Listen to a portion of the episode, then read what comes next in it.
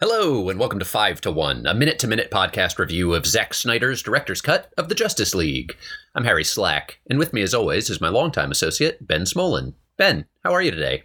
Harry, Harry, Harry, Harry. Great to hear. For new listeners, I'll direct you to episode 79 if you want to know more about what's going on here. For longtime listeners, it's a treat. It's the next in the installment of Benny's Great Adventure. Uh, here we go. The theme song is Focalor! Focalor! After being unable to convince Gail Simmons to forgive you for kissing Eric Ripert right on his perfect pillowy lips, she instantly submits a scathing review of Ben's Boardwalk Bistro. That's the name of your bistro. I know the name of my bistro, Harry. Yeah, she called your licorice octopus fritters as uninspired as they were underseasoned, forcing the restaurant to close instantly. She then casts Ice Husk on you, freezing you in place for 3,033 years. When you thaw, you're greeted by the Great Duke of Hell Focalor, commander of three or 30 legions of spirits. He's got the body of a man and the wings of a griffin. And as we all know, Focalor is an expert at overthrowing war ships and drowning men. Uh, but luckily for you, uh, you are still in Gail Simmons's kitchen. There is a delicious burrito on the table. Uh, Focalor says to you, "Hey man, want to walk with me to the ocean?" Uh, how do you respond? Uh, yeah, let's, let's let's go to the ocean. Great. On your way to the ocean, Tom Colicchio, having spent 333 years scarfing down worms and dreaming of vengeance, casts Worm Dance on you, causing 25 damage and covering you in worms. Uh, the aftercast for Ice Husk activates, and you are frozen in wormy agony. Uh, just before your ears freeze, the ghost of Eric Ripert whispers in your ear, Your kiss made me vomit to death, and now I'm a vomit ghost. And you spend the rest of eternity frozen in the moment just before death with a worm straight up in your left nostril. Um, congratulations, you've won the campaign. Uh, I just want to make one point. That you, you said it had the body of a man and the wings of a griffin. Yes, as we Yeah. all know of Focalor, the one of the great demons of hell. But it it wouldn't have the wings of a griffin. It would have the wings of an eagle because the griffin has the wings of an eagle. If you want to fix Wikipedia, you go ahead and you do that, my friend. All right. Who's going first today? It's me. It's minute 91, take it so away. it's me. But how much do I ha- get less time because of how long that nonsense was? yeah, you get like, uh, I don't know, 30 seconds less if you want. I do want. Okay. So minute 91, not much happens. Uh, the Flash, uh, Dr. Manhattan kicks the Flash out of prison Uh huh. And uh, is taken back to his cell. And the Flash is like, oh, I gotta make something of my future, he says. Do something with my life, Dr. Manhattan tells me. And then we cut to the Flash at uh, a scrapyard or a, a train station, you know, like one of those, you know, things. And apparently he has a warehouse that's just his home. Yeah. but it's but don't worry, it's not sad because it's full of hip graffiti and a basketball hoop. And uh that's the uh that's the Oh, minute. you may have gone farther than I did. Oh, I I maybe. Yeah. Because I did not. So I ended exactly on the minute, and I have not seen hip graffiti or basketball hoop. Oh, there's hip graffiti in a basketball hoop.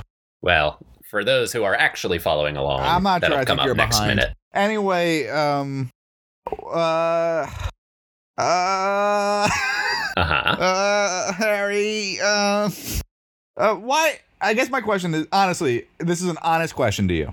Okay. why did we go from Flash to the Cyborg back to Flash? Why wouldn't we just stick with Flash? What do we gain from like leaving the Flash job interview car accident and going to Cyborg before coming right back? Yeah, I'm going to answer this because I am, and I'm, I'm answering you with Yeah. a question because this is a legitimate point of, I think, contention between us that I do not understand this criticism Uh-huh. because what do we have to lose by jumping between different stories So is in a, in a large ensemble is, piece is- like is your this time in particular? going? Uh, in like seven seconds, it'll be my time. It will just Okay, I'm to gonna me. I'll tell, let you just know. tell me when, and I'm gonna talk into your time so that we can discuss it. So, uh, you know, jumping around. my time just started. Okay. So uh, your clock is running. Jumping Great. around, I have no problem jumping around in an ensemble piece, right? Of being like, Yeah. but I- I feel like if you're going to jump around in an ensemble piece, I feel like the the pieces need to be building towards something. You know what I mean? Yes. Or it feels like it's coalescing in some way. But for like, we just went like we met the Flash. Yeah. At the job interview. And then we did a whole like five to 10 minutes of Cyborg backstory before then continuing the Flash. So, like, the timelines aren't synced. You know what? It would be one thing is like, let's see what Cyborg's doing right now and what's Flash doing right now and what Wonder Woman's doing right now as they come together into a Justice League. But, like, that's not what's happening. You know what I mean? Yeah. That that's that's why it makes no sense to me structurally. Sure. I guess it's. I guess this is just a. Um, and I just I don't have anything funny to say here Yeah. other than it just Oh, doesn't. I mean, uh, why, bother why, me. Why, why would that be different from Yeah, any other good. episode of the podcast? Good. Uh, what, I was surprised you said that. Um, yeah, no, I just don't think it's uh, confusing. Like we get, I, I don't know, we get where we're going with this, which is that we're meeting two new sort of the young characters are going to join up with the older heroes to stop Steppenwolf and Darkseid. Like I don't know, it just doesn't. This this line of that we're seeing different people doing different things. Seeing Could it be people, better? Yes, but it's like yeah, it doesn't. see- seeing people. we know they're all going different to get. Cyborg's doing got a different mother things box. doesn't bother me. It's the way that it's structured specifically that bothers me. It feels like like I'm fine being like sewing in the ensemble, but that it does not feel like it's doing it in an organic or interesting way that furthers the story. Yeah, That's my thought. sure, sure. what was And, your thought uh, on the minute?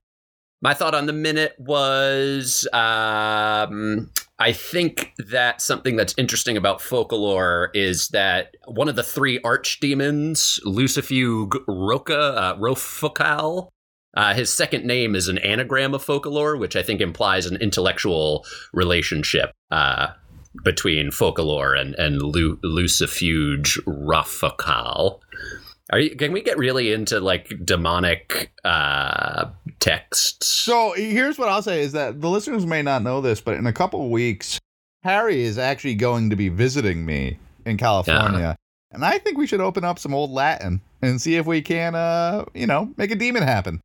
He has Anyways, the power Harry, over wind Harry, and sea and hoped to of return time. to heaven after 1,000 years, but he was deceived in his hope. Like, this stuff's great.